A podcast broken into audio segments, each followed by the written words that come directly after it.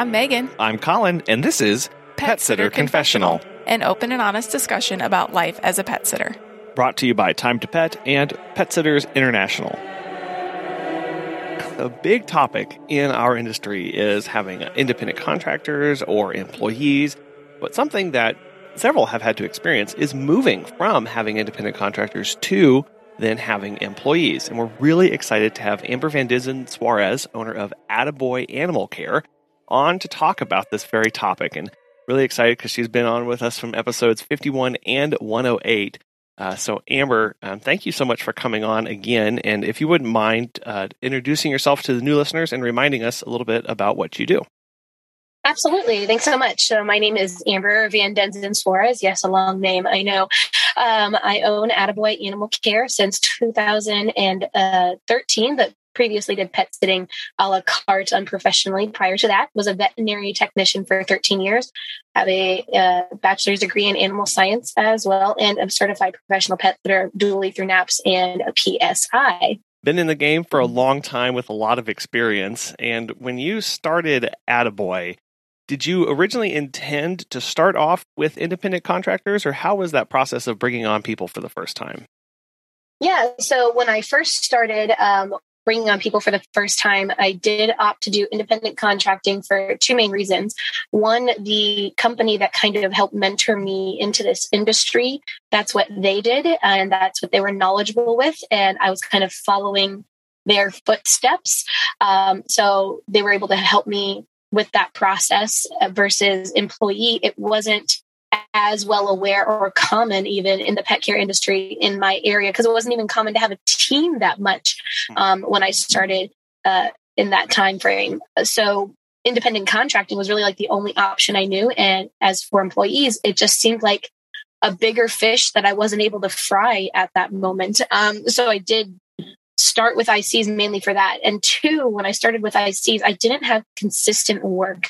Um, so I thought if I didn't have consistent work, why would I have an employee? Um, because I didn't know when I needed them or how often I was going to be able to offer them uh, financial compensation, obviously, for the work that they're doing. So, um, because of that, that's why I kind of opted for ICs at, at the beginning of this journey.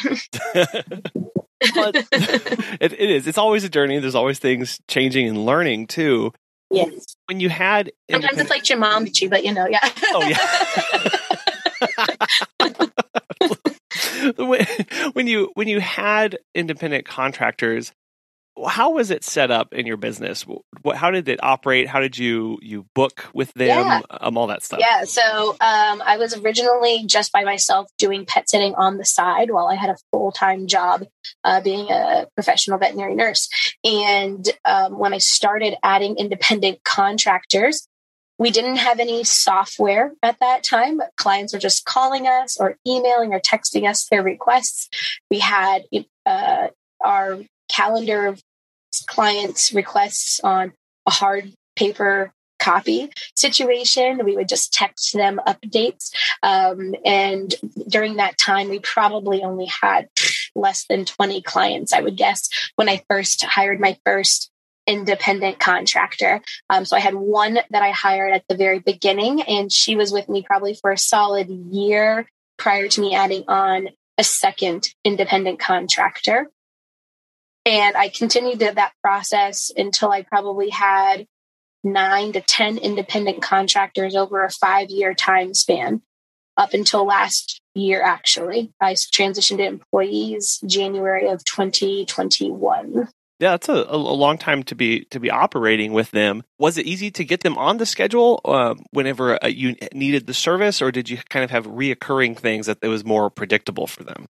Yeah, so it was not easy. Um, so during that time, it was the fact that when clients were requesting services, back then it was more common to have twice a day visits for dogs, once a day visits for cats.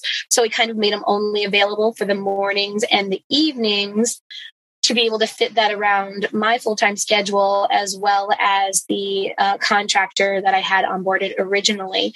Um, so usually it was the contractor would say I'm unavailable. And so I ended up doing most of the visits myself as well.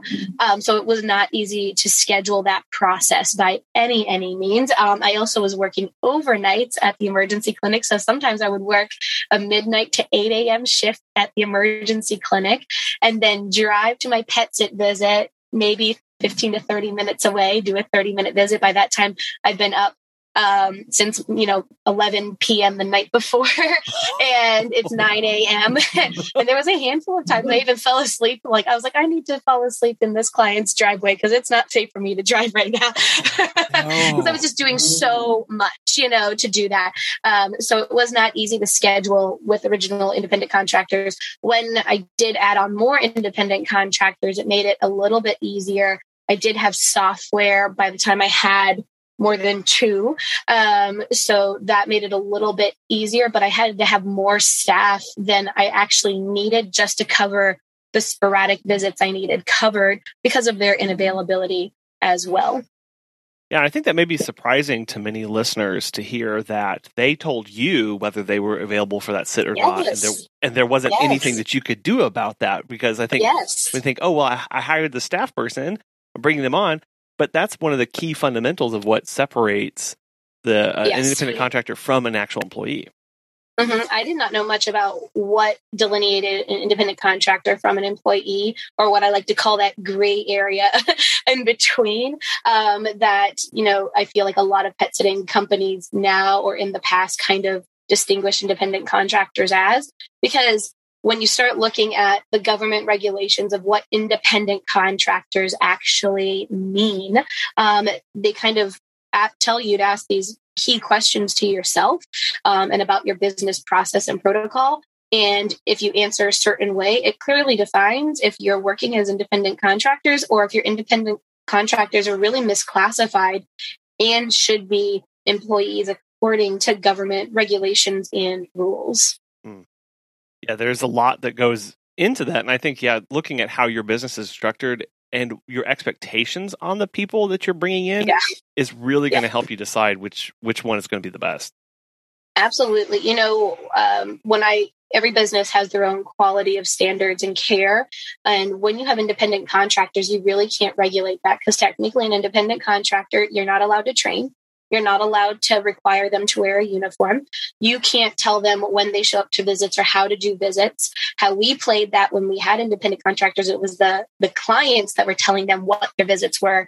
The clients are telling them what the requests of what to do during the visits were, not us at Attaboy. Um, we didn't require uniforms, but we gave them freebie swag, we would call it, you know, and if they chose to wear it, that's cool. And um, we couldn't require training by any means. So it was kind of just conversation, you know, notes and what ideals were and, you know, all this, you know, quote unquote gray ways to try to get around the the process of what actually independent contractors are because independent contractors should have their own business insurance. They are they should have other clients outside of your business. So technically you can't have them sign a non-compete because they should essentially have their own business and you're hiring them to do their services for your company. Technically, they don't have to wear uniforms. Technically, you can't train them. Technically, you know, technically, technically, um, they have to tell, they have to invoice you and you have to pay them the rate they choose to be paid and when they want to be paid. Um, so, and one of the biggest things in some states too is if you have a person in a primary duty of your job or of your company, so the thing that primarily makes your company what it is, then it shouldn't be an independent contractor either. You touched on there about pay scale and yes. pay rate because many of us set our pay rates and we go, okay, it's twenty dollars for a walk or mm-hmm. it's eighty dollars for an overnight or mm-hmm. whatever, and then you but you know, you said a very key phrase there of the independent contractor then tells you what their rate is. So how did you make that work with them? So when I started with independent contractors, I specifically said, "This is what I can offer," um, and then they would say, "Yes, I'm okay with that." Um, and I did it per visit, so um, piecemeal or pay per project type job, not hourly. Um, and so I kind of said, this is what I can offer. And they agreed. And then the independent contractor form I had them sign, which was just like a contract, indicated the price I would pay per type of visit I offered 30 minutes, one hour, overnight, etc. but then they would have to invoice you uh, Yes. showing all of the work that they had done and you'd Yes. match your records and things. So every sitter, which they hated, um, that was one of the big perks of when we did transition. The persons that were independent contractors with us, now employees, they hated invoicing. um, that they would have to create an invoice. They would have to go onto the software, look up all the visits, copy and paste the visits, and the amount of time for each one, calculate how much we owed them for each type of visit, send us an invoice, and then we PayPal them um, their their their wages uh, of you know their invoice that they sent off to us. And some sitters would forget to do it and there would be two months of back pay that we'd have to you know they would have to do their invoice and we'd have to pay them two months and others would do it every week. And so it was very a pain in the butt for us myself too because when i got an invoice i had to pay it in a, a timely manner that was required. So sometimes i would be doing payroll every day because one person sent in their invoice on monday and the other one sent it on tuesday and the other didn't send it for two months and i'm like waiting to pay out their wages which makes your bank bank you know numbers wonky too yeah.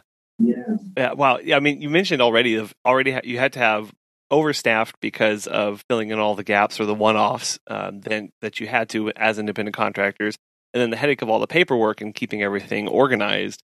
Uh, Mhm. What what else was it that maybe wasn't exactly you weren't able to run the business that you wanted to when you had independent contractors?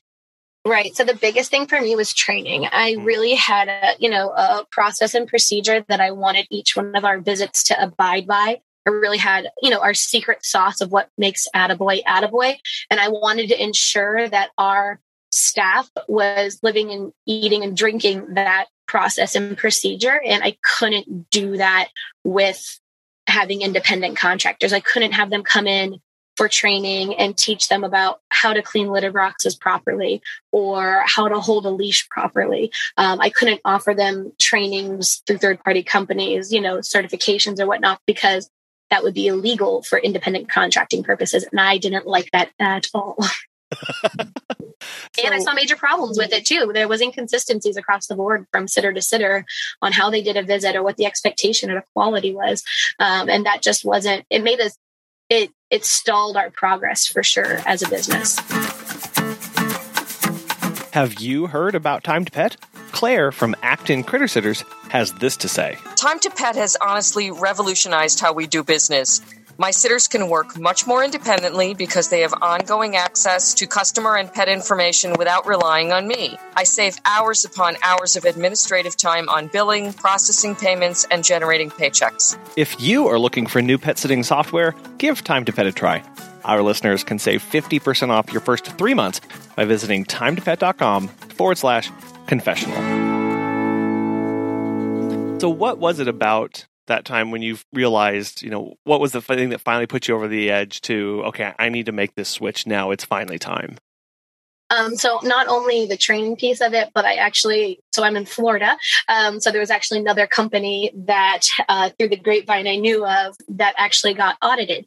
And a general audit, which, you know, if you do your books right, it shouldn't be a big deal, but they also review your staffing process. So independent contracting versus employment process.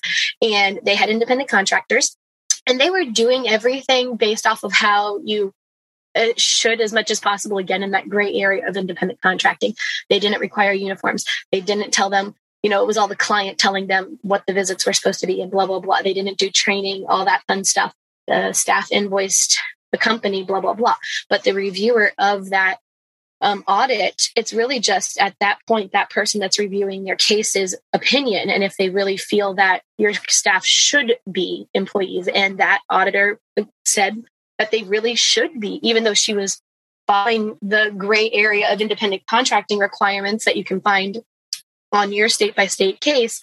That auditor said, mm, no, it really should be employees. And she had to back pay taxes on X amount of years that she had these independent contractors, which was thousands and thousands of dollars, like a five digit number.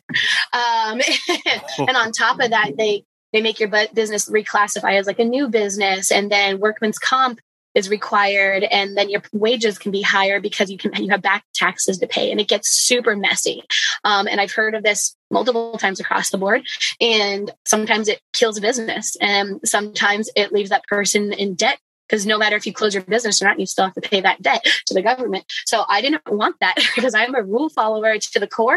um, so that so the money scare on top of the training needs, um, that's really what pushed me to say I need to suck it up. I need to get this done, and we need to switch to employees. The last bit of that also I feel like was we are having a hard time hiring for independent contractors because most people don't really know what independent contracting is necessarily.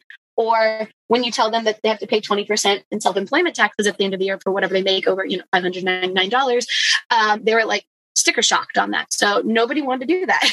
so it was getting harder and harder to hire as well. Um, we weren't getting the quality people that we wanted to apply because it wasn't consistent. It didn't make our business look as legitimate, I believe, in some um, applicants' eyes. Is switching something that you think everybody needs to consider? Does that need to be on the table for a lot of people who have independent contractors? Yeah, 100%. Um, I think uh, more and more states are getting more and more strict on independent contracting, what that means. And if you haven't heard about that, I mean, clear example is like California with the Uber business process, you know, of how they were misclassifying independent contractors versus employees and the chaos that ensued.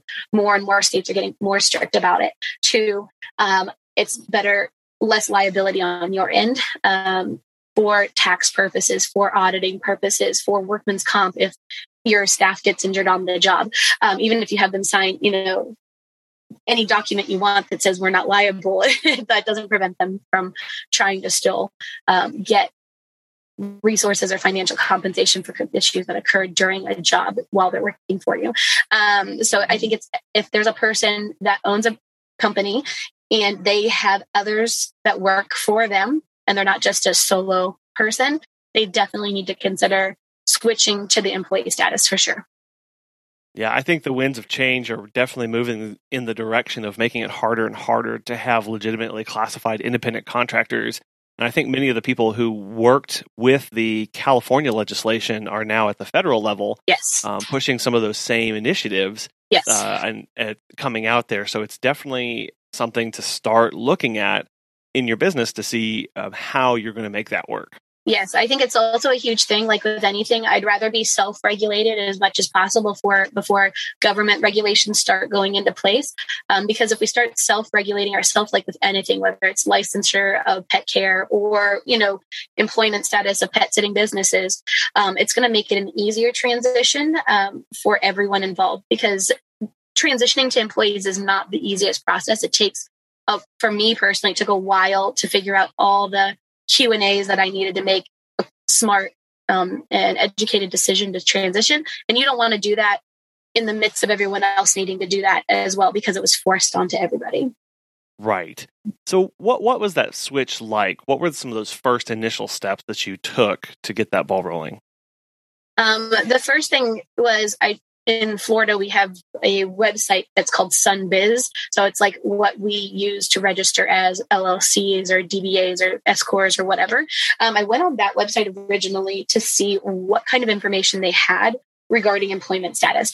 Um, they didn't have anything really. it was a waste. Um, and then, which, you know, shocker. Uh, but then we then went to, I went to a local um, college has resources for business entrepreneurs uh, to help them with a bunch of uh, business question type situations. Most states and most colleges have some type of um, business education resource of some sort that's usually funded by the state. And I looked towards them and I asked them a bunch of questions. And honestly, they said, financially, don't switch to employees. Employees are so much more expensive. They kept saying, don't do it. And then I went to my tax guy and then he's like, don't do it unless it's forced upon you because of money. Again, so these two big professional persons um, that are in business, both in tax and in, in, traditional business, were like, don't do it mostly because of the money. Uh, um, so that was that's what made me pause for so long because I was listening to these professionals that said, no, it's just going to cost you out the the rump. Um, you don't want to do that. Just avoid it as much as possible and uh, deal with it until it's forced upon you. Um, that's not who I am. I'm kind of like a progressive, get it done when it should be done versus reactionary person. Um, so it was messy and it did take me, I think I started considering employees a year or two prior to switching. Um, and I just kind of kept pausing it because it seemed overwhelming how to find a payroll company because I wasn't using payroll. How much is it going to cost me in payroll? How much are these taxes going to cost me? Because I couldn't find like great examples or numbers of what it was actually going to cost me in addition to paying for these taxes. Um, such as Medicare and uh, unemployment taxes uh, and state taxes and whatever that's going to be. I couldn't find a good resource or general concept to tell me what is that number actually going to be. So how do you make a decision on something when you don't have specific details? right. um, so it, it took a bunch of resources, and ultimately I started just connecting more with other businesses, um, pet sitting businesses. Especially in the state that I was in. And I just asked, Hey, I'm thinking about transitioning to employees how much does it cost you in payroll? How much does it cost you in taxes? How much does it cost to in workman's comp? Um, and with a, a few companies that were local to my state, I was able to get a general idea of when I when they paid out X amount of dollars, how much they were paying in taxes, payroll, and workman's comp as well. You can also also got a quote from um, Business Insurers of Carolinas, shout out, um, to get a workman's comp quote as well. Um, so they were able to do that, which is based off of how much you pay out to your staff on a yearly basis as well. So once I was able to get those numbers and then answer some detrimental questions of you know, do I have to pay travel time or do I have to pay gas mileage in my state, which every state's different, by the way?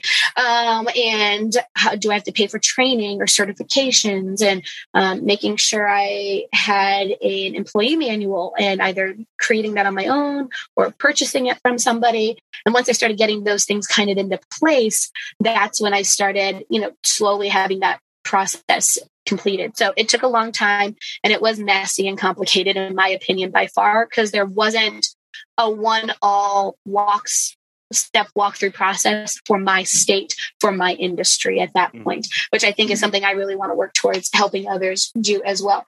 Um, so the first, very first step I did besides research, the very first purchase I made was an employee manual because um, I wanted to make sure I knew what I wanted from the staff when I was transitioning to employees, and it was clearly written down, um, which took a long time for me to even put my thoughts into words, written word, um, and transition that to ensure when I was ready to switch to employees, it was all ready to go, and those process of procedures were in place. Mm. Yeah, there's so much to to to consider there. You know, you mentioned taxes, workers' comp. Um, did you have to adjust your insurance coverage that you had for your business now that you had employees? Um, so I had an insurance uh, policy for my company through BIC as well, and that did cover independent contractors or employees. Okay. Um, so that base business insurance did not need to be changed because of an IC or employee status. Um, the only thing I had to add was workman's comp insurance um, for purposes of employees, which some states only require if you have X amount of employees, and after a certain amount, then you have to have it. Um, so, because of my numbers, I had to have it in the state that I'm in. How many did you end up getting transitioned from independent contractors to employees? Eight. Eight, um, wow. eight transition totally. Uh, and then actively, we have 10 now. Did you have any that were hesitant to make that switch or transition? Did you feel yes. like you had to convince? What, what were their stumbling blocks for them? Yeah. So when you're transitioning to employees, you know, as a business, you have to consider a handful of things your cost increase for your back tax, you know, purposes, all that behind the scenes cost, and what you're paying your your sitters actively now. You know, so on average, any business, you know, they kind of say your goal would be that your payout is 30, 35 ish percentage um, of your revenue. Um, and some people are paying way more than that. so hmm. if you have your, you have to make sure your numbers are right first because you're adding on an additional, when I calculated 12% in taxes and a payroll, um, plus at least probably 50 cents a visit approximately for workman's comp purposes. Um, I needed to make sure, can I afford what I'm paying them as independent contractors or am I going to have to reduce their wages, which can be shocker, um, unsettling for most when you say, "Hey, I have to decrease your pay potentially." Um, so well, that was one of the things I chose to not do. I chose not to decrease their pay because I was already luckily in a position that I was in the right percentage for profit still, you know, because you always want to think about that profit first. obviously. Um, so that was already transitioned and ready to go. Um, the other concern was some of them, our staff did work for other app based companies, um, which we had discussions about and how that worked and what our expectations were and blah, blah, blah about theft of clients. But they still worked for apps and they wanted to know are we allowing them to still work for those apps when we switched to employees. So that was a big concern for a handful of our staff. And then last um, was do I still have to do invoices? Am I still going to have to do my mileage for tax purposes? So those questions they wanted to know is basically how much it was going to cost them in different and how much work or la- less work was going to change ultimately.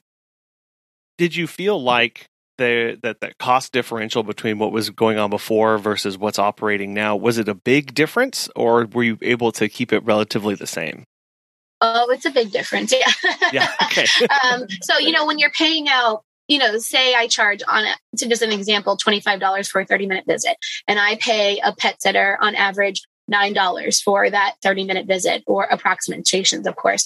That's what i was paying. My cost out the door to that staff person was nine dollars. Um, now you have to incur approximately every state's different. For us, it was like twelve percent in taxes, and then payroll, whatever it costs you, because most payroll companies charge you per person that's on the payroll per payroll um, processing, and then you have to factor in your workman workman's comp. So I literally just looked at my last one of my last payrolls as an example um, on a slower week or biweekly, and it was like $2,500 of payout to staff.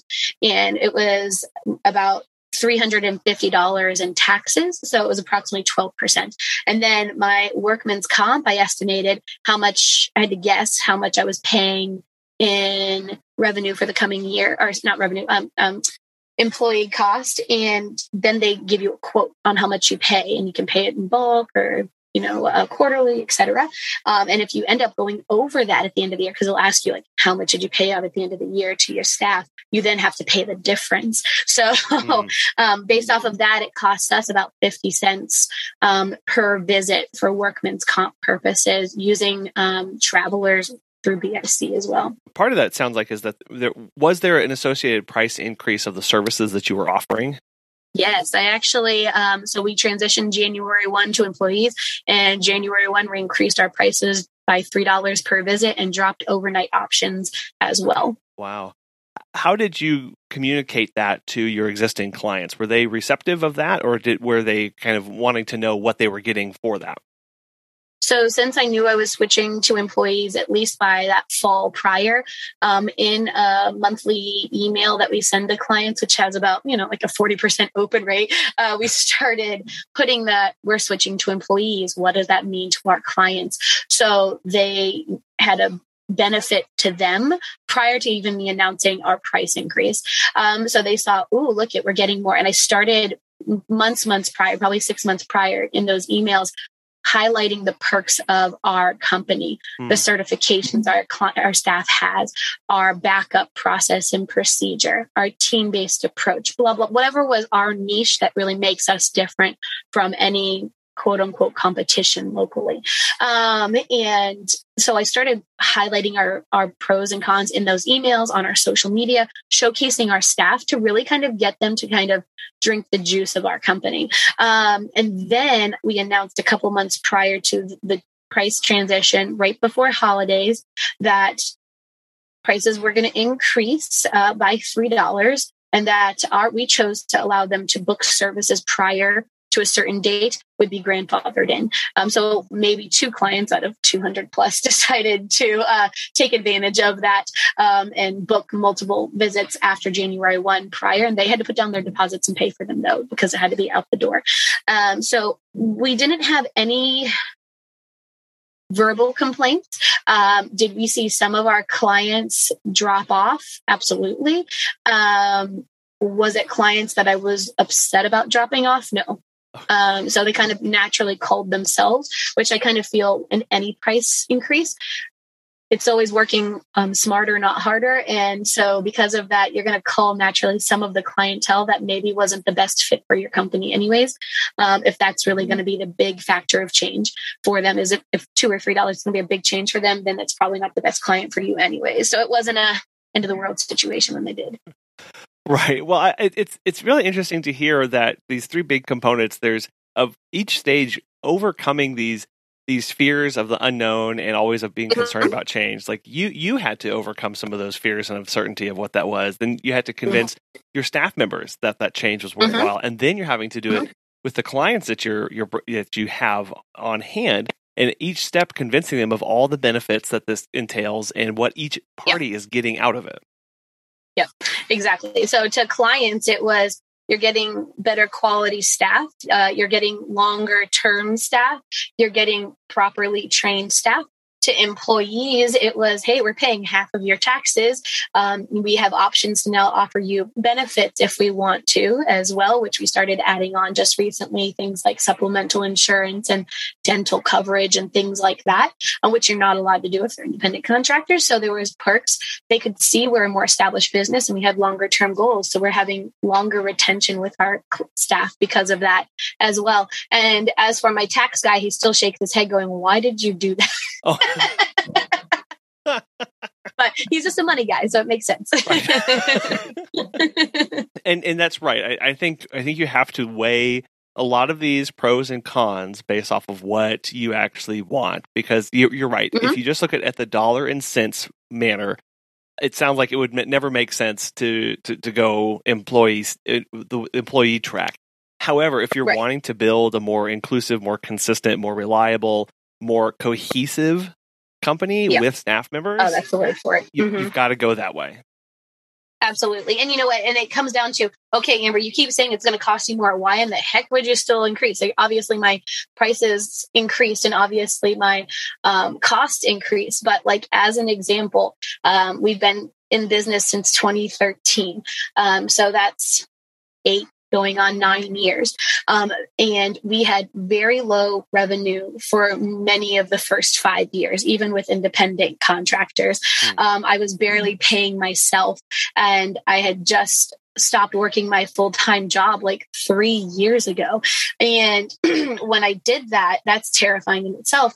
But you go look at that. And okay, so revenue wise, pre COVID 2019, we made a certain revenue than COVID 2019. We made slightly more than our 2019 still. So we pretty, we were lucky to remain uh, pretty consistent and then grow a tiny bit. Um, and then this year, you know, halfway through the year, essentially plus one month, we've already made our revenue for last year. Um, and or 2019 so we wow. are at the point that we're planning on doubling this year um, so if it's that the case, is it because we're more consistent? Is it because I have better, you know, more consistent staff? Is it because we have better training or process and protocols and procedures? Who knows? It could be draw of the luck as well, very potential. uh, but it comes down to I switched to employees and my business grew. I was also curious the feel of the company when you're with staff, when you're talking with them and interacting with them. does it does the company feel different I think it feels more professional and less loosey goosey, if you may. Um, I feel like if there's concerns, it's easier to address them in a more professional um, relationship type manner versus going, hey, by the way, we really can't do that, you know, blah, blah, blah, because I wasn't allowed to tell them proper process and procedure um, right. prior as independent contractors. Uh, so you had to really like walk that line to ensure that you were trying to stay with the government regulation of what an IC is. So yeah, that definitely didn't change. Now for my staff that I've had for a long, long time that have been with me at the beginning of ICs to middle ICs to transition to employees now, I, I kind of always tell my staff when there's a conversation that needs to be had, I'm putting on my friend hat, my Amber hat, or I'm putting on my Amber boss hat. You know, so okay, Amber boss Amber is going to talk now let's talk about this so they understand and then there's a respect still that we can still be you know friendly and docile and have a good time but when it comes down to business stuff it's i always say i have to do my job um, and if i'm not doing my job right you can't do your job right and vice versa mm-hmm. Well, yeah. So for you, how is it different managing independent contractors versus employees? And have you found it to be something that you enjoy better, or uh, maybe that you found that fits better with how you operate? Uh, I, I, would definitely say it fits better with how we operate because I'm big on education. Um, as a veterinary nurse, many persons that come into the animal care pet sitting industry are not from animal backgrounds professionally necessarily. Um, so I'm big on teaching my staff not just basic pet care information like how to enter home without a cat escaping and how to clean a food and water bowl, but also major recognitions of big issues such as cat urinary blockages and key signs and red flags for that, or GDV bloat in dogs. Um, so I wasn't able to really do that uh, professionally prior with my staff, and now I can. So that definitely fits with more our vibe of having not just pet lovers, but pet professionals is what we always say in our team. Um, as for easier versus not easier, I think it's similar, um, just with different process and procedures. Instead of using PayPal, we're using a professional payroll service. You know, um, I think hiring is a lot easier now. Um, we've had a lot more increase of good or uh, good option um, resumes that came in through hiring processes. Um, not saying they're all great, but still because hiring is still difficult as heck. uh, but uh, it still made the persons that we're getting that are successfully completing our onboarding process are definitely more quality in the long run.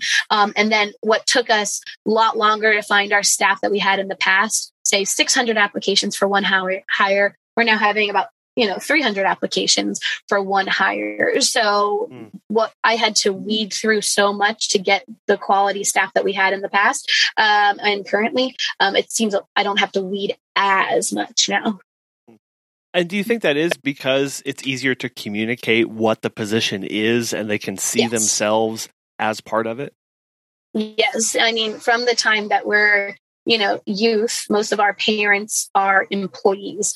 And so we've grown up with knowing what employee kind of means or what the expectation of an employee is in a potentially good or bad quality business, but still employee. Um, not everybody knows what independent contracting is unless they've worked with other companies that may have done similar sorts in the past. So previous to me even starting this business, I've worked as an employee, but I also worked as an independent contractor doing mystery shopping. Um, so I was more familiar with what independent contracting was and expectations. Um, not most were, and it got very confusing to onboard persons with independent contracting. So I think when we hire for employees now, it's so much easier because they kind of have a general idea or they probably worked as an employee in the past and they know what that W two is, and they know what that means. I know you've mentioned your your your tax guy a couple times these days uh, during this interview. Um, how, He's how, great. Don't get me wrong. I literally traveled two hours to go see him. He's been doing my taxes since I was 15, um, oh. and my parents both own businesses, self-employed of their own, and he does theirs. So I think he's great. But uh, he's definitely was not a fan of me transitioning. Oh. well, I think I think a, a big part of that, and, and you mentioned it as a reason for to, that many people try not to do employees is because tax time becomes kind of burdensome and kind of a lot. Mm. So, how have you mm. found preparing for tax time is these days? So, since this is my first year having employees, I um, haven't processed taxes with employees yet. Okay. Um, that will be coming in the next tax season. Um, but uh, I'm approaching it similar to what I approached previous, which is the software that I use has report functions to show revenue um, and compensation for our company and our staff. So that's kind of our main reports log of all things financial purposes. And then our payroll company, um, which I highly recommend if you're going to do employees, just hire a payroll company. Uh, much easier. They handle the tax expectations for payroll and they automatically send that off to the government needs and the annual report or the quarterly reports that you have to send. They do all that in the company that I chose to to hire because uh, I know nothing about that. and I think that's also important is you can't be you can't know everything and you can't hold all hats, especially if you're going to a point where you're growing and you are now at the point that you're considering employees, mm-hmm. there's a point where you need to start delegating. Um, and that is one of those things that delegation was key to me because when you're using tax professionals um, and payroll professionals. One, the pro- probability of auditing is way less. Two, the probability of it being wrong is way less because if you're doing it, you have a dozen other things on your plate and the potential of mistake is way higher. Um, so last but not least is some people for tax, like end of year tax, annual tax purposes, um, pay off taxes quarterly sometimes. Um, some do it as a bulk at the end of the year. That's a concept you have to consider um, which option you want to do based off of how much your revenue is for the year ultimately. So for now, I'm planning on preparing as, uh, just as much as I normally do. So having all my receipts um, uploaded to like a QuickBooks type option, so they're all virtual.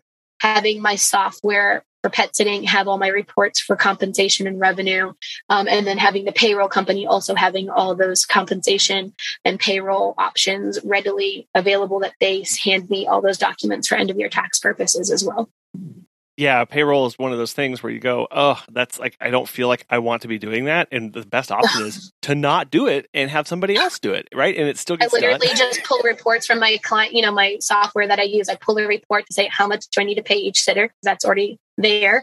And I just copy and paste it into my payroll and then review to make sure everything's you know, not mistyped. It literally takes me like 10 minutes to do payroll. I could easily delegate that off to a management position if I had one at the time um, to do that instead, because it's just so stinking simple. And our payroll company does everything digitally. So when we onboard a staff person, we just literally put in their name and email address and it sends them the link and they fill out all the information for their tax purposes um, and payroll purposes. It sounds like looking at each one of these things of going, okay, like how can, yes, it's going to be more costly. Yes, there may be more time involved, but there are ways to get around that and ways to operate differently for your business that are going to actually mm-hmm. put you in a better position as you've already kind of experienced through this year. Yes, absolutely. I, I go back to it's not harder, it's just different. And a lot of us hate trying something new, hate change, hate transitions, all that fun stuff. And I totally respect that because I'm not one to be the first one out the gate with anything that's new or changing. Um, but I also know that my main goal, which I think everybody needs to consider, is what's my main goal of my business? If my main goal of my business is to have extra cash on the side, you know that's a different path. If you um, are doing this as a full-time job because you pulled out of a different type of industry and you just want to be the one person only um, solopreneur type person then that's a different path. Um, if my goal was for my company to be self-regulatory eventually and this be passive income in the future potentially. Um, so because of that i needed to grow and i needed to have a team. Um, and because of that i needed to have employees so i can have management so they can do those daily um, scheduling and care tasks uh, without me being in the business 100% in the future. Um, and because of that, that naturally said, well, then the only option then is to formally be employees and get your process and procedures, new ones, into place. Um, so when it is time to get bigger, they're already ready to go. Are you a member of Pet Sitters International? PSI is the largest educational association for professional pet sitters and dog walkers, with a mission to promote pet sitting excellence through education. After the tumultuous past year, having the support of a strong community and direct access to educational resources and business tools is more important than ever as we rebuild our businesses. PSI is here to help. With a free monthly member toolkit, monthly bonus resources, online trainings, private member Facebook group, and more, along with group rates on insurance and background checks, PSI is the one stop shop for everything you need for your pet sitting or dog walking business. As an educational association, PSI believes that if you know better, you'll do better, and invites you to join thousands of other like minded professionals who are committed to offering the best possible pet care services and elevating our industry. If that sounds like you, visit petsit.com slash PSC to learn more. Our listeners can save $15 off your first year membership by using promo code PSC15 at checkout. This has been a really big shift for you, and I, I know that's been a huge learning process uh, over the last, you know, you, you, even said over the last maybe two years before you even began actually implementing it. So what have you learned through this process? And I think in addition to that, maybe what do you wish you would have done differently now reflecting back? Oh, good questions. Um, reflecting back, uh, we always wish what we would have done differently is such a huge thing, yeah. um, and what actually ends up happening, or what how much time we actually have. Um, so one of the things was I did learn about something called the voluntary reclassification settlement program. And if you've previously used independent contractors, and then now that you've learned a little bit more about what independent contracting actually is, and you realize, oh, insert adult words here, I may have messed up. um, uh, and you need to realize that you want to transition, but you're worried about getting audited, or what if I get audited and they say I was misclassifying, um, am I going to get taxed in the back? You can actually go onto this voluntary reclassification settlement program and you basically take, pay only 10% of their tax liability from the year prior. So even if you've been using ICs for 20, 20 years, um, you only pay 10% of your last year's tax liability. And um, so, for example, if you had $50,000 in payout last year, you would only pay like $500, wow. which is way, way better than what they could literally tax you re- uh, and to catch up for all of your past years. So I was planning on doing that personally. Um, and then I didn't, I dropped the ball and did not submit the paperwork by the time I, um, in the amount of time I needed it to have time to process before I wanted to start employees. So I did not do that. But Many companies have, and I would highly suggest you consider doing that because once you do, they can never back tax you for any years that you've ever potentially used ICs um, in potentially a misclassified situation. So that's a big learning thing right there. Um, highly recommend you sit look out on that.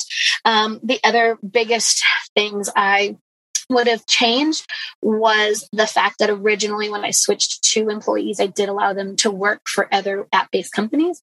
I do not do that any longer um, because I just I didn't want to lose staff. I was scared to lose staff with the transition, and I really just wanted to be the peacekeeper as much as possible. But what ended up happening was kind of what happened when they were ICs is they'd be like, "Oh, sorry, I can't do this job because I have this app-based company, you know, client I have to do instead." So it was competing with my own business that I couldn't even use my employees and I was, you know, I'm doing a lot for them. I'm paying half of their taxes, you know, so respectfully, I should have control over that. So now we do have, you know, non-compete type situations, which some states don't use anymore, but it doesn't hurt for necessarily to have them on just in case or non-solicitation type clauses.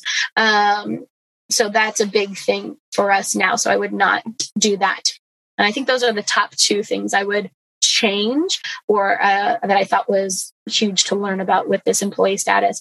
Um, and the, of course, just knowing what your tax liability is going to be for purposes of payroll taxes, because I think that's going to make a huge difference in determining if you need to increase your um, cost to your clients as well. Sounds like an awful lot of number crunching for those decisions. Lots of numbers. oh yeah. So if you haven't done algebra in the past, no, I'm just kidding.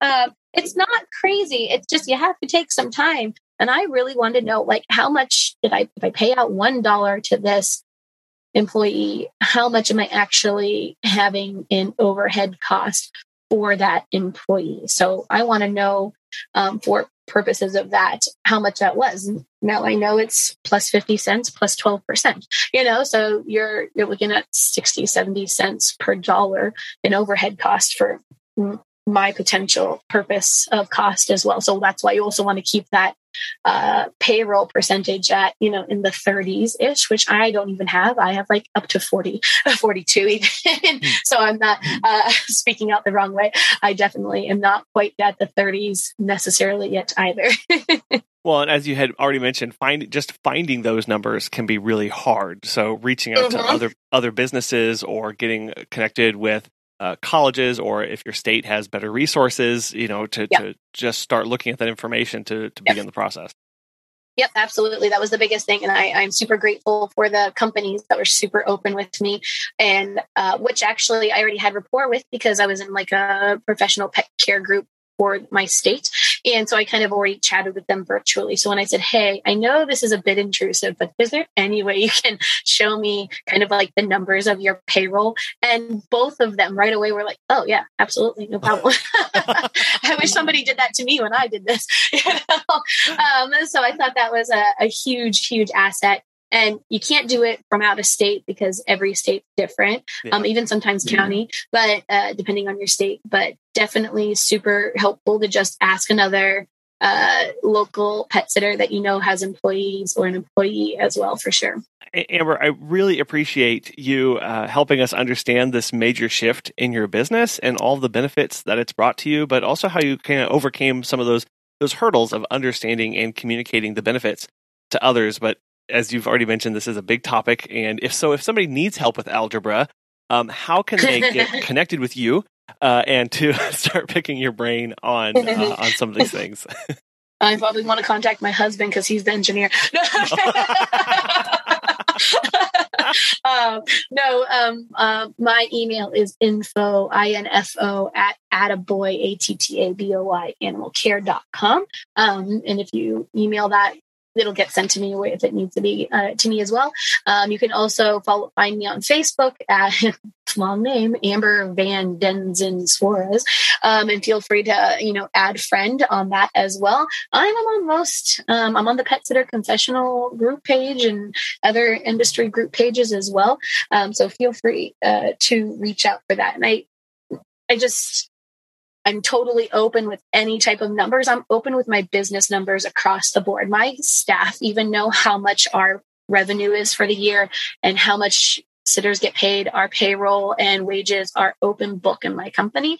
Um, so I will gladly be open book to you as well. Wonderful. Absolutely. I really appreciate it, Amber. That's, that's a huge help and you're such a wonderful resource. So thank you so much for coming on the show again today. No, absolutely, absolutely. I, I hope it can help somebody. It is employees meant for everybody, not necessarily, but if you think you want to grow and be bigger, then that employee journey um, is probably for you. Just as Amber said, is this switch for everybody? Maybe not. But we should all, if we have staff, be taking a hard look, a hard critical look at our current structure and whether we are using our independent contractors appropriately given some of the major changes happening both at the state and federal level here in the United States, making an independent contractor work is getting harder and harder. And so I love Amber's story of struggling with it herself and trying to come to terms of exactly how to make it work, but she knew there were benefits out there. And the benefits that she laid out to both the clients that she had, to her staff as well, and then trying to ultimately convince herself and her poor tax guy that it would be worth it in the long run. Are there costs involved? Yes. Are there things that we have to overcome in our businesses as far as changing structure, changing pay, and convincing people? Absolutely. But as Amber said, it's been worth it for her, and I think it would be worth it for a lot of us to at least consider. If you have made this switch, or maybe if you've considered it, we'd love to hear from you and what your perceptions are and the things that you're hearing at your state and local level you can email us at feedback at petsitterconfessional.com to let us know more. We want to thank our sponsors for today's episode, Time to Pet and Pet Sitters International. And we want to thank you so much for listening and joining us today. And we hope you have a wonderful rest of your week. We will be back again soon.